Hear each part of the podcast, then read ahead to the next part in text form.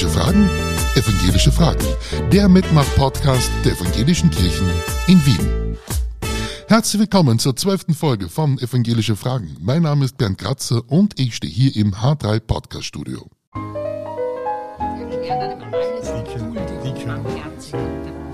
Super. Ja, wunderbar. Danke. Super. Und nachdem ich heute Besuch vom Seniorenclub habe, gibt es ausnahmsweise auch Kaffee und Kuchen. Das macht man doch so, oder? Ich freue mich sehr, dass drei PfarrerInnen, die vor kurzem in die Pension gegangen sind, heute bei mir zu Gast sind. Da haben wir einmal Pfarrerin Gabriele Alma Barolin. Du warst zum Schluss Pfarrerin in Wien-Liesing. Liebe Gabriele, schön, dass du da bist. Dankeschön, ich freue mich auch. Früher habe ich Lang Cedig geheißen, so kennt man mich besser. Genau. Dann habe ich hier Pfarrer Harald Geschel von der Messiaskapelle am Alsergrund. Harald, schön, dass du da bist. Gerne. Den Seniorenkreis weise ich entschieden zurück. Und der ehemalige Superintendent der Steiermark, Hermann Niklas. Hermann, schön, dass du da bist. Auch ich freue mich, aber ich war auch lang genug in Wien zwischendurch. Genau. Ich habe für euch wieder 20 spannende HörerInnen-Fragen und ich freue mich schon auf eure Antworten. Alles klar? Dann fangen wir an.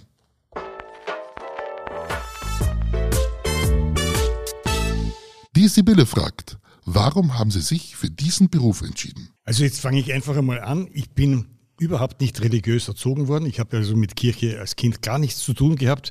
Äh, als ich dann im Konfirmandenunterricht in Kontakt gekommen bin, hat mich das fasziniert. Meine Großmutter, eine entschiedene Linke, hat später gesagt, das ist die größte Schande meines Lebens, dass aus meiner Familie einer ein Pfaffe wird.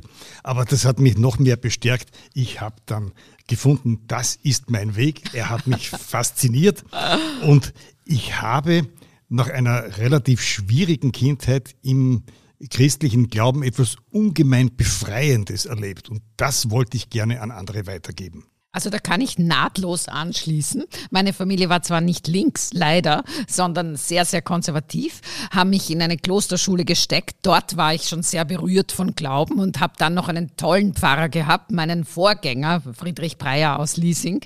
Ganz progressiv, ganz mutig, ganz liebevoll, ganz toll, der mich total begeistert hat, sowohl im Religionsunterricht als auch im Konfirmandenunterricht. Für mich war es auch was ganz Befreiendes und meine Familie hat auch gefunden, da ist was daneben gegangen gegangen. Wir haben dich eigentlich in diese Schule geschickt, damit du Diplomatin oder irgend sowas wirst, aber sicher nicht Pfarrerin.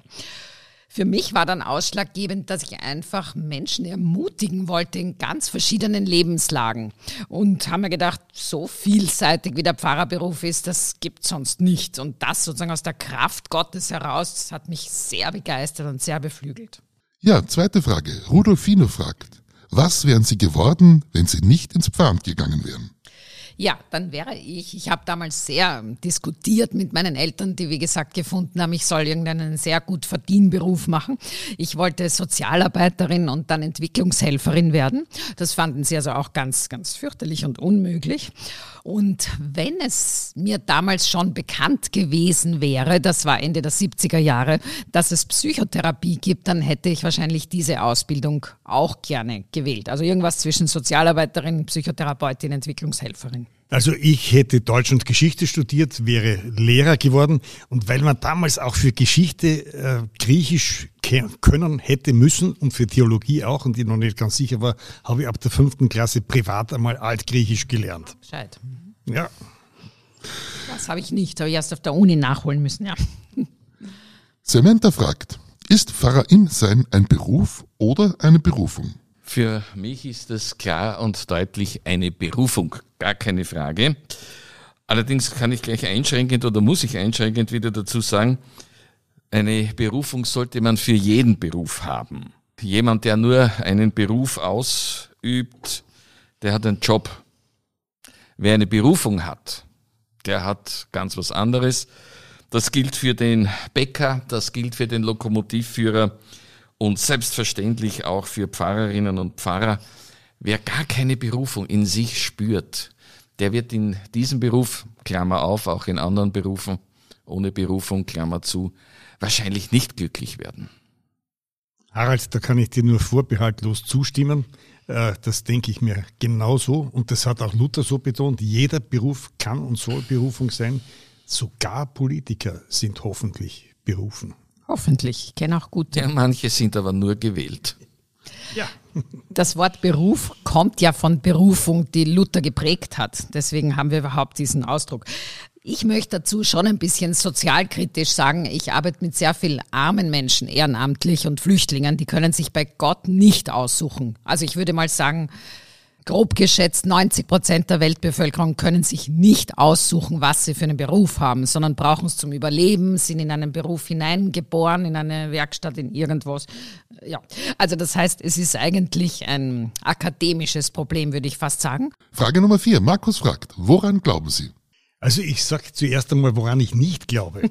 Ich glaube nämlich nicht daran, dass alles, was religiös ist, gut ist. Es gibt Formen von Religiosität, die halte ich bis heute nicht oder nur ganz schlecht aus.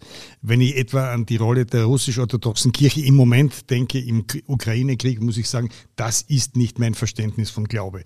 Und äh, es gibt andere Positionen gesellschaftspolitischer Art, äh, wo ich sage, das hat mit dem befreienden Evangelium, wie ich es erlebt habe, nicht das Geringste zu tun. Und wo immer Religiosität und Religion einschränkend ist, lebensfeindlich ist, äh, will ich nichts damit zu tun haben. Evangelikale Religiosität ist oft so. Nicht ich, immer, ich, aber Nicht oft. immer so. Ja. Ich habe vieles auch der evangelikalen Bewegung zu verdanken, aber dort, wo sie einschränkend ist, lehne ich es absolut ab. Ich glaube, dass es ganz wichtig ist, zur Freiheit hat uns Christus befreit. Das ist ein, einer der Grundsätze. Und äh, es muss le dem Leben dienen und nicht der, der Begrenzung des Lebens. Und es muss natürlich dem Frieden dienen und nicht dem Krieg, äh, der Gerechtigkeit dienen und der Bewahrung der Schöpfung. Das ist schön formuliert. Gefällt Danke. mir gut. Echt. ähm, ja, ich denke, also ich werde oft oder wurde oft gefragt natürlich, was ich wirklich glaube. Besonders Schüler fragen da oder Schülerinnen sehr kritisch und ernsthaft, wollen das jetzt echt wissen, was glaubt die Religionslehrerin oder die Pfarrerin. Und ich drücke es immer wieder verschieden aus. Aber ein Bild, das ich sehr liebe, ist, Gott ist für mich das Netzwerk der Liebe in der Welt, das alle und alles miteinander verbindet. Und wo Gewalt passiert, äh, übrigens auch seitens des Westens jetzt gegen in diesem Krieg, diese Aufrüstung finde ich gar nicht mehr lustig, um das zu ergänzen, aber natürlich auch von Russland, aber auch privat, wo Menschen sich verletzen, sich fertig machen, sich trennen, sich stören und zerstören. Da wird dieses Netzwerk äh, ein Stück weit zerrissen und damit sozusagen Gott selbst zerrissen. Das ist auch für mich wie dieses Kreuz, wo Jesus da gekreuzigt wird. Gott selbst wird kaputt gemacht, ein Stück weit, oder wo wir Schöpfung zerstören. Und unsere Aufgabe ist, wie die von Christus, sozusagen uns wie ein Stück Netzwerk wie ein, ein Kreuz kann man sich in einem Netzwerk auch vorstellen, wieder zu verbinden, diese Enden, sodass das Netzwerk der Liebe weiter glühen und leben und befeuern und glücklich machen kann. Urban 21 fragt, wie kamen Sie eigentlich zu der Entscheidung, Pfarrer bzw. Pfarrerin werden zu wollen? Ist ja doch ein recht ungewöhnlicher Beruf. Haben Sie das an irgendeinem Punkt bereut? Nein, ich habe das nicht bereut. Ähm, es ist der spannendste Beruf, den ich mir vorstellen kann und der vielseitigste. Also von Einzelseelsorge bis zu Begräbnissen und Sterbebegleitung bis hin zu politischem Engagement für Flüchtlinge, für Gerechtigkeit, für Frauen. Äh, arbeiten mit jungen Menschen, Kindern, Erwachsenen. Es ist einfach toll. Mit was ich gar nicht gerechnet habe, war so viel Widerstand und Kampf in den eigenen Reihen da habe ich sehr viel Schmerz und Verletzung erlebt und das hat mich auch viel Substanz gekostet. Aber ich würde sagen, es war zwar unerwartet, aber trotzdem hat es ausgezahlt, Pfarrerin zu sein, weil das einfach ein toller Beruf ist. Ich kann an einem Punkt nahtlos anschließen. Ich habe es auch nie bereut, also wirklich keine Sekunde meines Lebens. Wie wir dazu gekommen sind, haben wir ohnehin bei einer anderen Frage schon beantwortet. Ich hatte das Glück, äh, wenig solchen Widerstand zu erleben, dafür ganz viele tolle Situationen. Also äh, in der Büro, im Büro in der Superintendentur in Graz war es so, dass ich echt in der Früh Spaß daran gehabt habe, ins Büro zu gehen, weil wir so eine tolle Atmosphäre dort hatten. Ja, das kenne ich schon auch. Ja.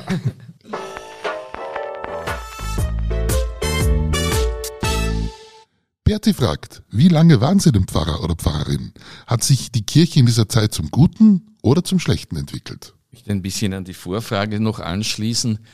Ich selber, aber das ist ja ein Einzelschicksal sozusagen, war nicht nur Pfarrer in meinem Leben, sondern nach einer halbwegs gelungenen Managerkarriere habe ich mich erst fürs Theologiestudium entschieden und dann bin ich in dieser Kirche tätig geworden, gut 30 Jahre. Die evangelische Kirche ist für mich allerdings Teil der gesamten Gesellschaft. Und deswegen muss man diese Frage, was hat sich zum Guten oder Schlechten entwickelt, leider weitergeben. Ist die Gesellschaft insgesamt gut oder besser oder schlechter geworden?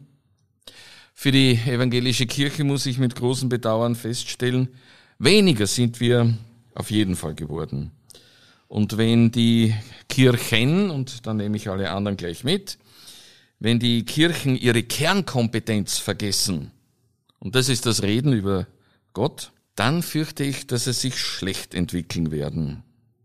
Das heißt nicht, sie sollen diakonisch tätig sein oder sonst was, aber die Kernkompetenz unserer Kirche ist das Reden über Gott. Also ich habe das Glück gehabt, dass ich in drei komplett verschiedenen Positionen war. Zehn Jahre im Kohlerevier in der Weststeiermark, 15 Jahre in der inneren Stadt in Wien und 20 Jahre als Superintendent wieder in der Steiermark. Drei komplett verschiedene Herausforderungen, die ich alle extrem genossen habe und spannend gefunden habe. Aber Kirche ist natürlich immer im Fluss, da sind wir uns wahrscheinlich einig. Und äh, die Reformation sagt ja das auch, sagt Semper Reformanda ist, Ecclesia Semper Reformanda ist, sie soll auch immer im Fluss sein und sich verändern. Ich finde, Kirche, an der evangelischen Kirche selbst ist manches in dieser Zeit besser geworden, vieles sogar besser geworden. Die Rahmenbedingungen haben sich verschärft, die Herausforderungen sind stärker geworden. Manches innerhalb unserer Kirche ist vielleicht auch schlechter geworden, dazu später noch. Aber ich würde sagen, insgesamt äh, die Richtung stimmt. Vielleicht möchte ich auch noch was ergänzen. Also als ich da ganz jung eingestiegen bin, äh, war es noch ein sehr autoritäres Verhältnis von der Kirchenleitung zu den Pfarrern, Pfarrerinnen und zur Bevölkerung. Und auch innerhalb der Pfarrgemeinden war das eher autoritär geführt von den meisten. Also unsere Pfarr Pfarrgemeinde mit Pfarrer Breyer und Ilse Bayer waren da wirklich eine Ausnahme. Und das hat sich sehr verändert äh, hin zu einem, ähm, einem Miteinander auf Augenhöhe, sowohl von der Kirchenleitung her und also österreichsweit und bundeslandweit, als auch zu den, von den, zwischen den Pfarrern, Pfarrerinnen und den Menschen. Also das finde ich, und die Frauengleichberechtigung, die war noch nicht gegeben, als ich zu studieren begonnen habe. Also es hat sich vieles auch zum Guten gewendet. Paula fragt, wie ist es für Sie, wenn Sie in einen Gottesdienst gehen mit so viel Erfahrung? Sieht man da nicht manches auch kritisch? Wie oft gehen Sie selbst in den Gottesdienst als Teilnehmerin? Ja, ich war in der seltsamen Position, dass ich auch Prüfer in Pfarramtsprüfungen war und Gottesdienste mit Noten zu beurteilen hatte von jungen Kolleginnen und Kollegen. Das ist schon schräg irgendwie. Das ist irgendwie schräg, trotzdem auch natürlich reizvoll. Äh, Unabhängig davon bin ich nicht nur gerne Pfarrer gewesen, sondern bin ich bis heute leidenschaftlicher Gottesdienstbesucher. Ich gehe wann immer ich kann in die Kirche. In der Corona-Zeit natürlich auch oft digital. Ich habe auch das große Angebot genossen. Deine Großmutter wäre verzweifelt, dass du das jetzt die, immer noch gerne die machst. Die wäre verzweifelt, ganz eindeutig. Und äh, natürlich sehe ich manches kritisch und bei manchen denke ich mir, oh weh, oh weh, das hättest du jetzt besser nicht tun sollen. Bei manchen, äh, sage ich, vor, vor 14 Tagen, vor drei Wochen habe ich einen Gottesdienst erlebt, das sage ich, das schönste Gottesdienst, äh, der mir je untergekommen ist, das gibt's auch. Und lernen kann man von beiden. Man kann es lernen, wenn man sich denkt, okay, so würde ich es nicht machen. Man kann lernen von dem, wie es toll ist, Anregungen aufnehmen.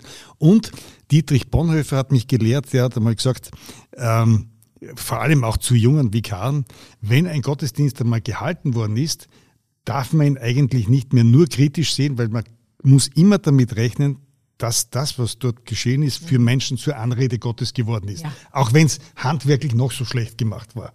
Ah, das ist schön gesagt. Gescheit. Gescheit, gell? Echt gescheit. Ja. Na, und einfühlsam und aus deiner Erfahrung gesprochen. Ja. Ich gehe eher unregelmäßig in die Kirche. Also es kann sein, dass ich drei Sonntage hintereinander hingehe und dann wieder zwei Monate nicht. Also es ist wirklich so, wie es mich freut und ich genieße diese Freiheit auch. Ähm, sehr, also was ich jetzt erlebt habe, freuen mich sehr die jungen Pfarrer und Pfarrerinnen und denke mir, mit was für einer Kraft und Kreativität sie reingehen, auch wie gut sie jetzt mit diesen technischen Notwendigkeiten umgehen, die in Corona-Zeiten da aufgetreten sind und wie tapfer sie in diesen, ich finde, sehr schwierigen Zeiten der Pandemie da das Leben.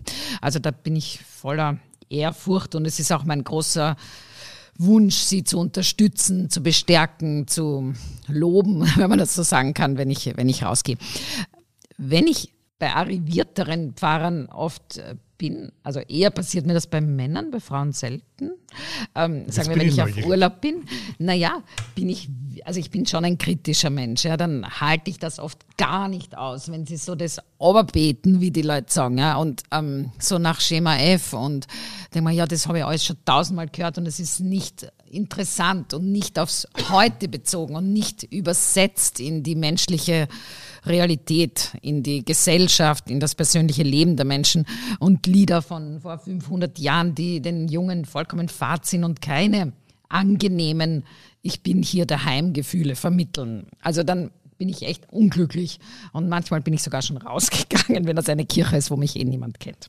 Sapsi fragt, wie viele Predigten haben Sie in Ihrem Leben geschrieben und ist es nicht schwer, jedes Mal sich etwas Neues einfallen zu lassen?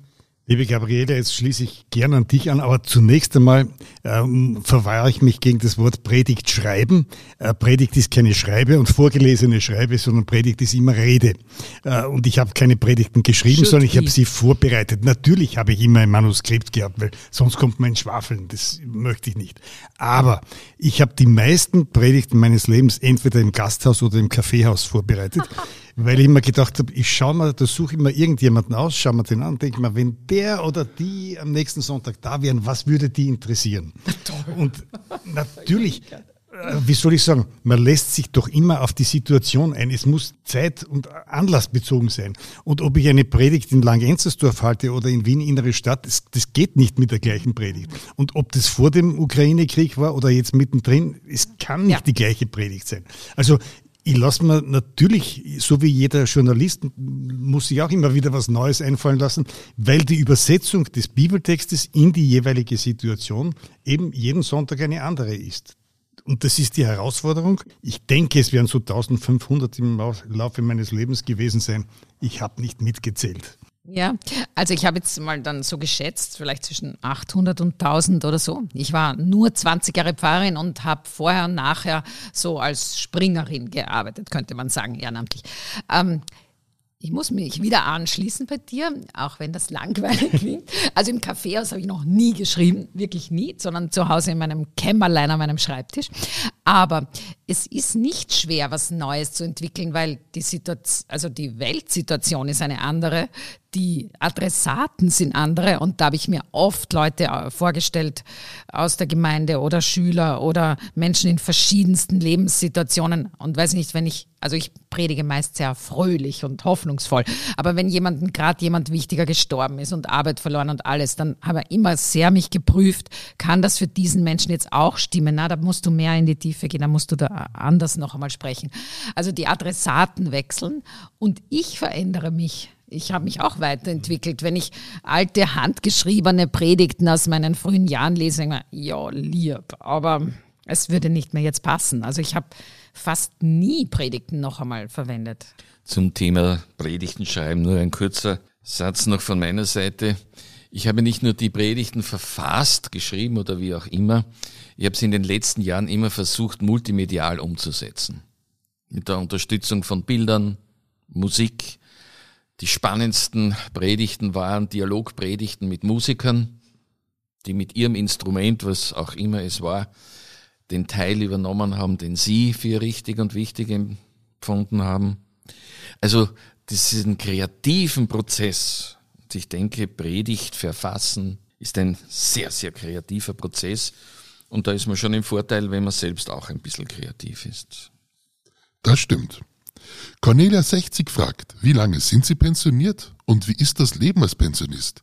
War der Übergang schwer? Haben Sie Tipps für Menschen, die kurz vor der Pension stehen?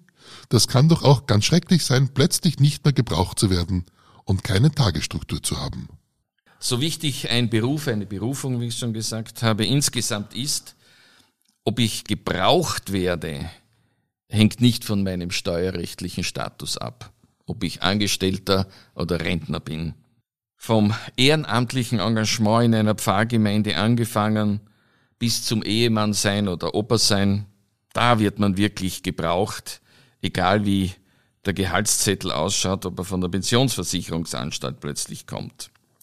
Und zum Thema der Tagesstruktur, hier muss ich jemanden, der scheinbar vielleicht noch vor der Pension steht, ein klein wenig enttäuschen.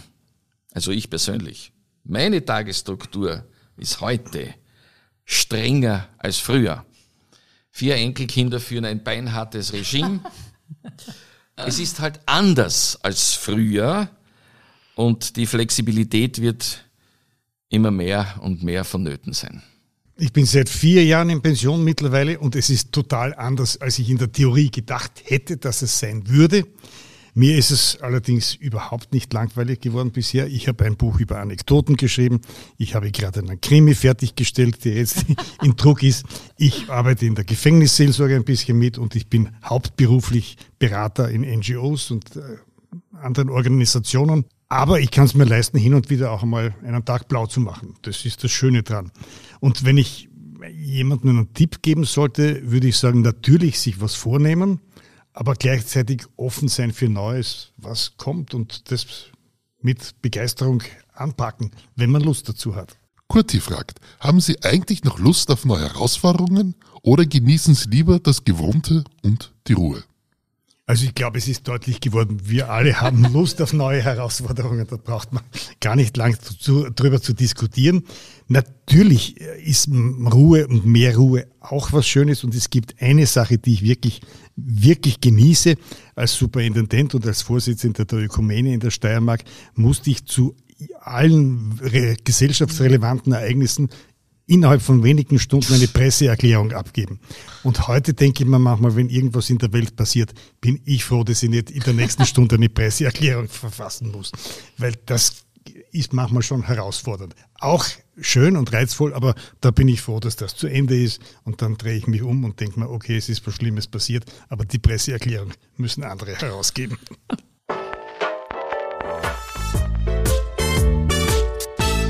Bevor wir zur nächsten Frage kommen, möchte ich ein Grüezi in die Schweiz schicken, denn habe ich die Nachricht vom Josef erhalten, der sich jede Folge von unserem Podcast anhört und ihn sehr spannend findet. Und er hätte ein Thema für uns, gibt es in unseren Kirchen zu wenig Gemeinschaft? Denn für ihn ist es die Gemeinschaft, die eine Kirche ausmacht. Lieber Josef, danke für diese spannende Idee, gefällt mir sehr gut. Wenn auch ihr weitere Fragen und Ideen habt, schickt sie mir über Facebook, Instagram oder über unsere Website evangelische-fragen.at. Danke. Frage Nummer 11. Susanne fragt, sind Sie gerne auf den Friedhof gegangen? Das stelle ich mir doch recht mühsam vor. Also mühsam gar nicht, denn Trauer hat meiner Erfahrung nach viele Gesichter. Das, was man sich so klassisch vorstellt, da stirbt jemand und alle sind jetzt nur traurig, das stimmt in den seltensten Fällen. In Vorbereitung auf Begräbnisse und Gesprächen mit Angehörigen haben wir ganz viel gelacht, weil lustige Geschichten von der oder dem Verstorbenen wieder aufgepoppt sind. Oder wir haben die Frage erörtert miteinander, dass jemand gesagt hat, jetzt ist meine Mutter gestorben, aber eigentlich bin ich nicht traurig, weil sie hat mich mein ganzes Leben lang schikaniert. Wie gehe ich jetzt damit um? Oder es gibt Situationen, ich erinnere mich an einen Fall, wo ein, ein, ein berühmter Wissenschaftler gestorben ist und die Witwe gesagt hat, es werden hunderte Leute kommen, die den berühmten Professor betrauern, aber wir hatten auch einen zehnjährigen Sohn und der hat den Vater nur noch erlebt in seiner Demenz. Und wenn Sie jetzt ihn nur rühmen und über den grünen Klee Positives über ihn erzählen, dann geht, steht mein zehnjähriger Sohn schreiend auf und sagt, das war nicht mein Vater. Also Begräbnisse sind Herausforderungen und es ist herausfordernd, dem Menschen gerecht zu werden und den Angehörigen gerecht zu werden. Natürlich für mich das schlimmste oder nicht schlimm, aber, aber herausforderndste Begräbnis im Sinn von wirklich Trost spenden war ein zweijähriges Kind, das in den Swimmingpool im Garten gefallen ist und ertrunken ist. Da ist es wirklich, da geht es um Trauer und Trost.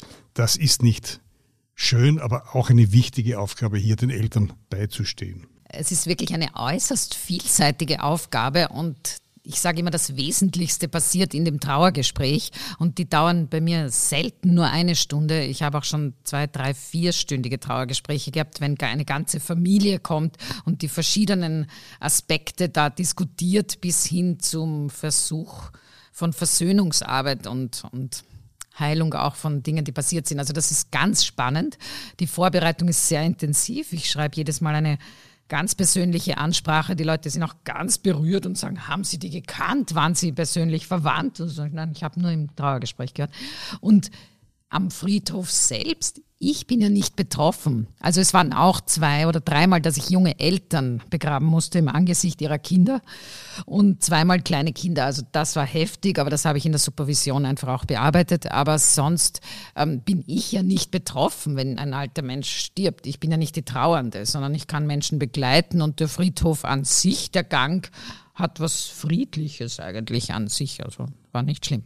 Leopoldine fragt, ich würde mich freuen, wenn Sie eine Geschichte erzählen können, wo Ihnen als Pfarrerin etwas gut gelungen ist, wo Sie zufrieden mit sich selbst waren, wo Sie sagen würden, das würde ich ganz genauso wieder machen.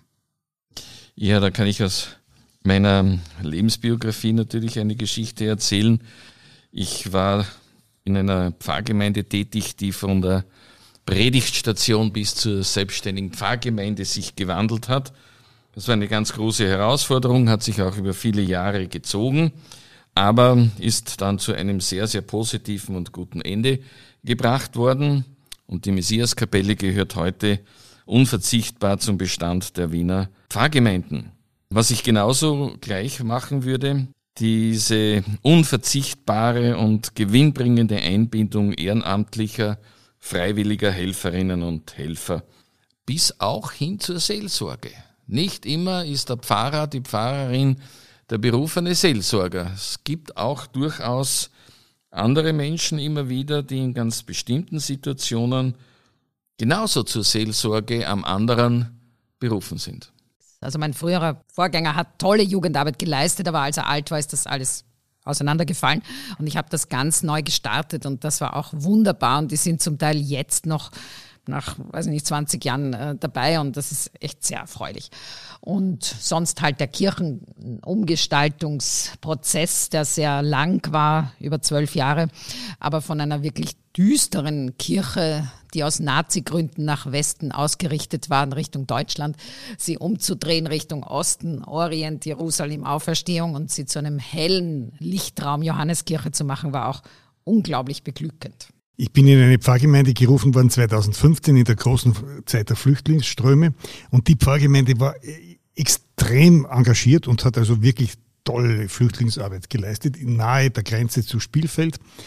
Aber nach einem Jahr ist die Stimmung plötzlich gekippt. Zuerst waren alle Leute dafür und haben mitgeholfen und zunehmend plötzlich gab es Widerstand in der Gemeinde und es hat sich vor allem fokussiert an einem äh, gerade pensionierten Polizisten, der am Anfang mitgeholfen hatte und jetzt immer mehr in die Opposition gegangen ist und eigentlich die ganze Sache in, in Gefahr gebracht hat. Ich war dann dort bei der Sitzung und wir haben lang drüber geredet und es stellt sich nach langem, langem, langem Reden heraus, was ist passiert. Der Pfarrer hat ein Gemeindefest organisiert und hat dem Polizisten, der bisher immer für das Gemeindefest zuständig war, gesagt, du brauchst diesmal das gar nicht machen, machen eh alles die Flüchtlinge. Und der hat seine Aufgabe verloren. Und dann ist bei ihm die Stimmung gekippt. Und nachdem ich das kapiert hatte, was da passiert ist, habe ich gesagt, ja, da gibt es eine wunderbare Lösung. Macht's doch den Herrn, der war ohnehin dabei, zum Chef, der soll das beaufsichtigen und er soll den Flüchtlingen zeigen, wie man das macht. Und er ist der, der Leiter der, des Aufstellens von Tischen und Buffet. Es hat geklappt und die Stimmung ist wieder zum Positiven gekippt. Leon fragt, wie hat sich der Pfarrberuf im Laufe der Jahre geändert? Also ich würde sagen, mehr Gremienarbeit. Vielleicht bin ich selber schuld, dass ich alles sehr demokratisch organisiert habe und wir, also ich wirklich vier Abende pro Woche in irgendwelchen Diskussionsgruppen in der Gemeinde war, um eben zu schauen, was wollen die und das alles aufwendig. Ich glaube, das war, haben meine Vorgänger nicht so gemacht. Das ist meine Erfahrung auch. Eine zweite Erfahrung ist, dass Dinge aufwendiger geworden sind. Eine Taufe zum Beispiel hat man früher eine halbe Stunde mit den Eltern vorbereitet und dann durchgeführt. Heute geht man als Pfarrer in die Familie hin, verbringt mit denen einen ganzen Abend, wenn es gut ist, ist beim Wickeln der Kinder dabei, entwickelt oder hilft denen, Gebete selber zu formulieren und, und, und. Also das ist einfach ein höherer Aufwand. Hochzeit genauso, Begräbnisse, Vorbesprechungen dauern oft Stunden. Äh, das ist schön, aber zeitaufwendig. Aber ich habe über die Frage lang nachgedacht, das, was sich am meisten verändert hat in meiner Wahrnehmung, ist, dass unsere Kirche, aber ich denke, das gilt für fast alle Kirchen, sehr stark von einer Sie-Kultur zu einer Du-Kultur gewechselt haben. Das heißt, die Leute in den Gemeinden kennen einander gut und sind per Du. Ich sehe das ambivalent. Denn auf der einen Seite, genau, auf der einen Seite wächst das Gemeinschaftsgefühl und das haben wir gerade gehört, dass jemand sagt, ich, ich, ich suche in der Kirche Gemeinschaft. Auf der anderen Seite in eine Gruppe von Du-Freunden hineinzukommen als Außenstehender ist ganz, ganz, ganz schwierig. Und die, diese starke Du-Kultur, äh, glaube ich, hindert auch Menschen, neu in diese Gemeinschaft reinzukommen. Ich will da auch dazugehören. Was kann ich dazu tun? Sag ich, machen Sie bei irgendeiner Kleinigkeit mit. Einmal in zwei Monaten ein Kuchen für ein Kirchencafé und Sie sind drinnen im Kreis, nämlich gefühlt auch drinnen durch die anderen. Also das heißt, es war auch anziehend für andere. Ich habe allerdings einmal drei Wochen in Deutschland äh, für, für ein Gastding gewohnt und bin am Sonntag in die Kirche gegangen und dort sagt dann der Pfarrer, ja, wir laden alle herzlich ein zu unserer Bibelrunde bei der Rosi um 10. Oh Gott, das geht Da habe ich mir gedacht, okay, ich weiß weder, wer die Rosi ist, noch wo sie wohnt, noch sonst was. Also ich fühle mich dann nicht eingeladen. Also da muss man, glaube ich, schon ein bisschen aufpassen. Ich möchte noch gerne einen anderen Aspekt einbringen. Ähm, wir, glaube ich, haben jetzt sehr Wien-lastig geredet. Ich glaube, dass das Querbeet durchs Land vielleicht sehr differenziert äh, zu betrachten ist. Es gibt wahrscheinlich auch Pfarrgemeinden, wo sich ähm, alte, treue Gemeindemitglieder davor fürchten, was jetzt alles anders ist, als es früher war. Und ihnen die Sicherheit, die Vertrautheit abgeht. Äh, Ich denke auch, dass die Rolle von einem Pfarrer, einer Pfarrerin in einer dörflich geprägten, jetzt sage ich mal ganz frei heraus, von mir aus einer burgenländischen Pfarrgemeinde, eine andere ist als in einem Wiener Arbeiterbezirk. Also hier wird man ein bisschen differenzieren müssen, aber die Veränderungen werden auch am flachesten und am steilsten Gebirgsland nicht vorbeigehen. Also das wird dort genauso passieren, vermutlich in einem anderen Tempo. Der Michael hat eine Frage an die pensionierte Pfarrerin. Wie sie das ausgehalten hat mit den ganzen Männern in ihrer Biografie. Ein neugieriger Mensch ist der Herr Michael, gell? Der möchte mein Privatleben wissen. Ja. Also tatsächlich war ich dankbar, dass schon in meiner Ausbildung uns gescheite Menschen in, das Seels, in den Seelsorgeseminaren gesagt haben, es ist normal, dass Menschen durch Übertragung sich verlieben in sie, fallen sie nicht drauf rein. Und das war mir wirklich sehr wichtig. Das heißt, allein von der Kleidung, ich sage immer, ich bin wie ein Mann gekleidet gegangen, also mit schwarzer Hose, weißem Hemd, schwarzen, dunklen Sakko und so weiter und habe auch wie ein Visier gehabt vor meinem sonst, glaube ich, herzlichen Blick. Ähm, ich bin als Frau nicht erreichbar. Und das war, glaube ich, wichtig, weil einfach ein sicheres Vertrauen der Gläubigen, der Klienten sein sollte, dass es dort nicht zu irgendwelchen Übertragungen oder Verführungssituationen kommt. Und sonst mein Privatleben ist mein Privatleben. Genau so ist es. Regina fragt, was möchten Sie gerne der nächsten Generation mitgeben? Was wäre für Sie unverzichtbar und was wäre für Sie verzichtbar? Also da schließe ich an an das, was wir in einer früheren Gesprächsrunde schon festgehalten haben. Die Lebensnähe, die Praxisnähe, die Existenzialität ist einfach unverzichtbar. Ohne die geht's absolut nicht. Als zweites würde ich etwas differenzierter sagen in der evangelischen Kirche.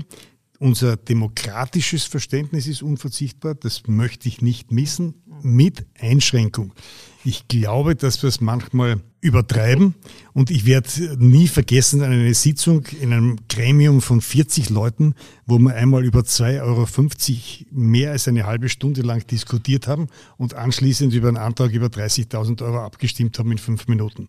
Also da, da geht es manchmal in die falsche Richtung. Demokratie absolut ja, aber über die wichtigen Dinge und die Kleinigkeiten und die Kinkerlitzchen, die soll irgendwer schnell und unbürokratisch entscheiden. Verzichtbar wäre für mich der doch sehr hohe bürokratische Aufwand. Ich glaube, da könnte man ein bisschen abspecken. Ich möchte bei unverzichtbar sehr, sehr konservativ antworten. Für mich ist die Bibel unverzichtbar. Bei aller sozialen Notwendigkeit, die Bibel und das Reden von Gott, das ist die Kernkompetenz der Kirche. Das eine ergibt sich aus dem anderen. Wenn wir die Bibel ernst nehmen, können wir gar nicht anders als sozial tätig werden. Wenn wir die Bibel ernst nehmen, können wir nicht anders als das Verhältnis von Männern und Frauen immer wieder neu zu denken und auf den Prüfstand zu stellen. Vieles können andere Organisationen mindestens gleich gut, sehr oft, muss ich gestehen, besser.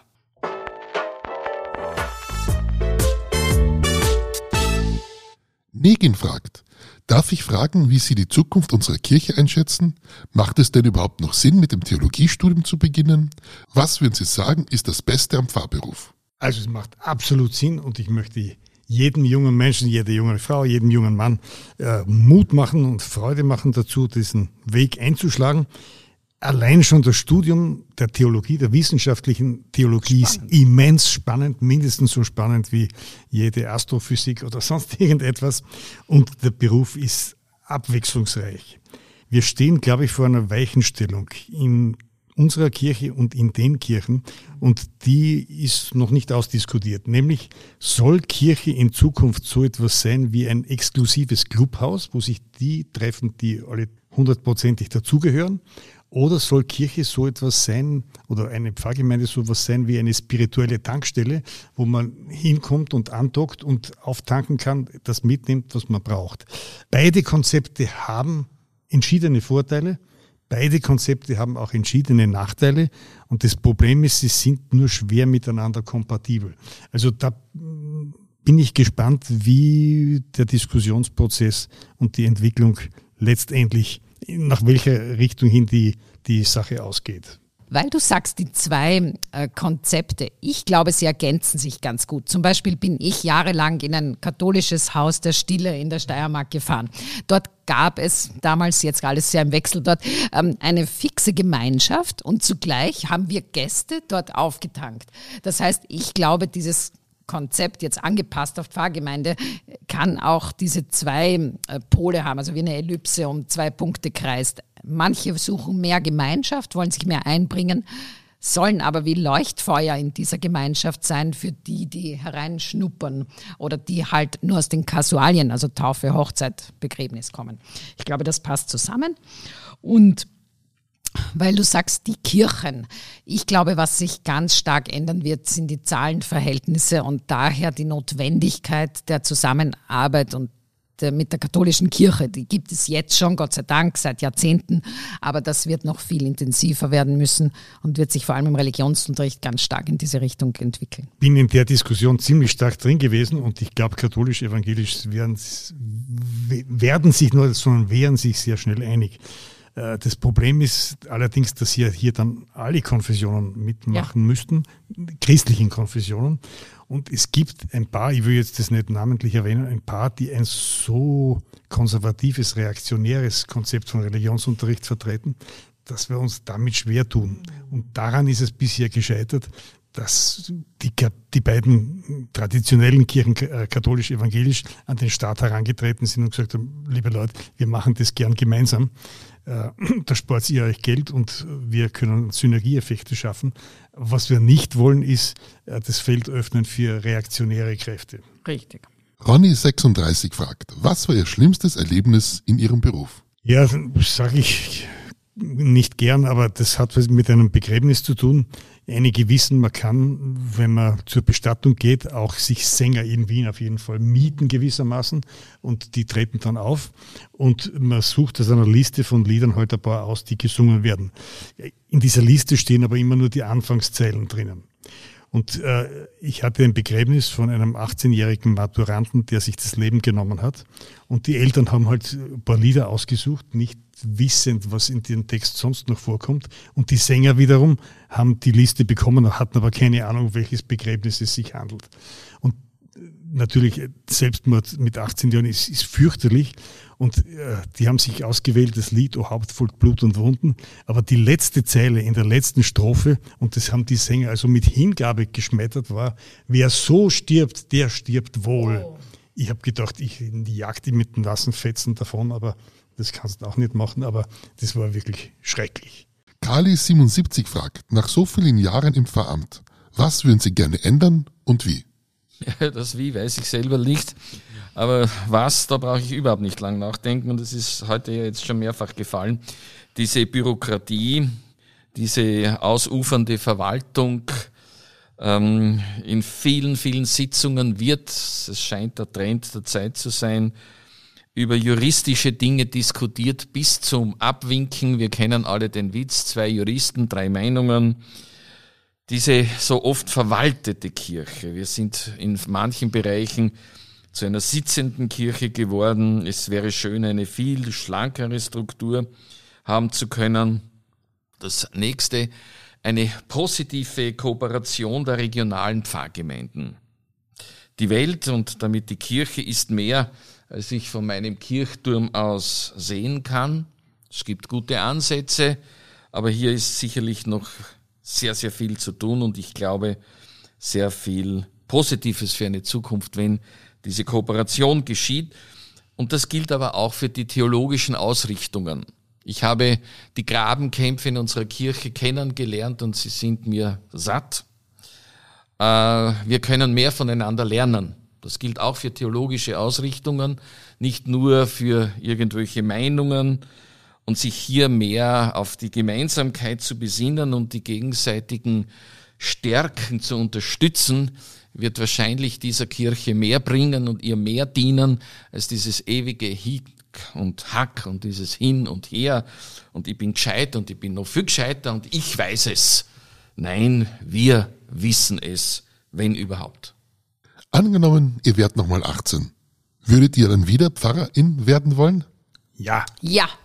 Selbstverständlich, gar keine Frage, nachdem ich eine Managerkarriere hinter mir habe. Dann werde ich wieder Pfarrer. Und die letzte Frage. Anonym fragt. Aus einer Pfarrerinnenkarriere gibt es sicherlich viele lustige Begebenheiten. Könnt ihr eine witzige Pfarrerinnengeschichte erzählen? Ich freue mich darauf. Also ich habe ein ganzes Buch mit Anekdoten aus meinem Leben geschrieben. Jetzt habe ich die Qual der Wahl. Welche soll ich erzählen? Ich setze dort an, dass ich gesagt habe, ich habe Predigten also am liebsten vorbereitet im Kaffeehaus oder im Gasthaus. Und zwar möglichst nahe an dem Ort, wo ich dann auch den Gottesdienst hatte.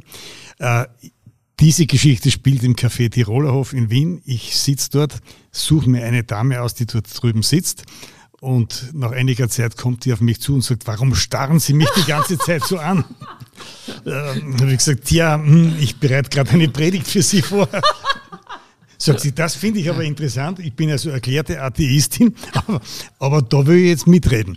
Und dann hat sie sich zu mir gesetzt und wir haben tatsächlich drei Stunden miteinander Nein. debattiert über den Text. Was mir leid getan hat, sie ist dann am Sonntag trotzdem nicht gekommen, aber ich habe viel von ihr gelernt. Es war lustvoll. Spannend. Ja. Ich sage, erzähl auch was von ganz äh, Fernstehenden. Und zwar eine junge Familie, also junges Paar, hat ein Kind bekommen und kommt zum Taufgespräch und wir machen dann die Taufe und ich habe die, glaube ich, sehr herzlich gehalten und die haben nachher gesagt, wow, so was Schönes haben wir irgendwie noch nie erlebt und das war so berührend.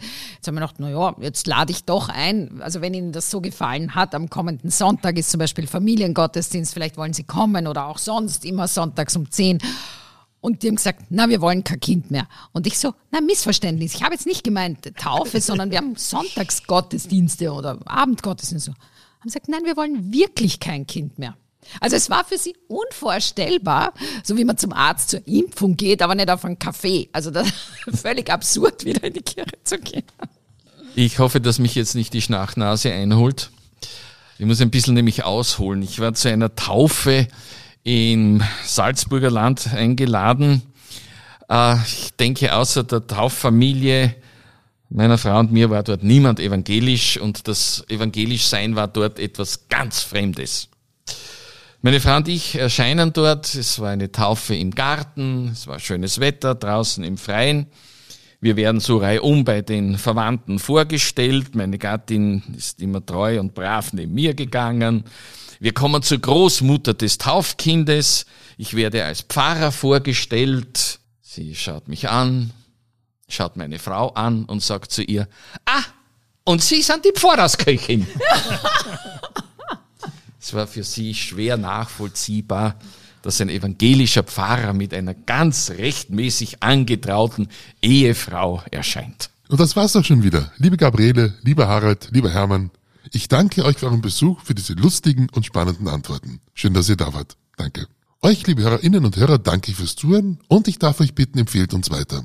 Auch freuen wir uns über eine positive Bewertung. Und zum Abschluss darf ich einen von euch noch um ein Segenswort bitten.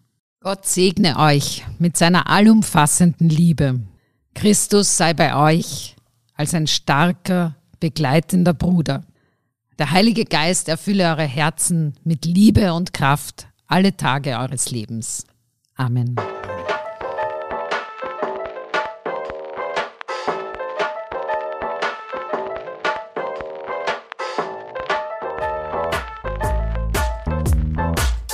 Und damit kommen wir zum Schluss. Also folgt uns auf Facebook und Instagram oder kommt auf unsere Website evangelische-fragen.at. Lasst mich wissen, was euch interessiert.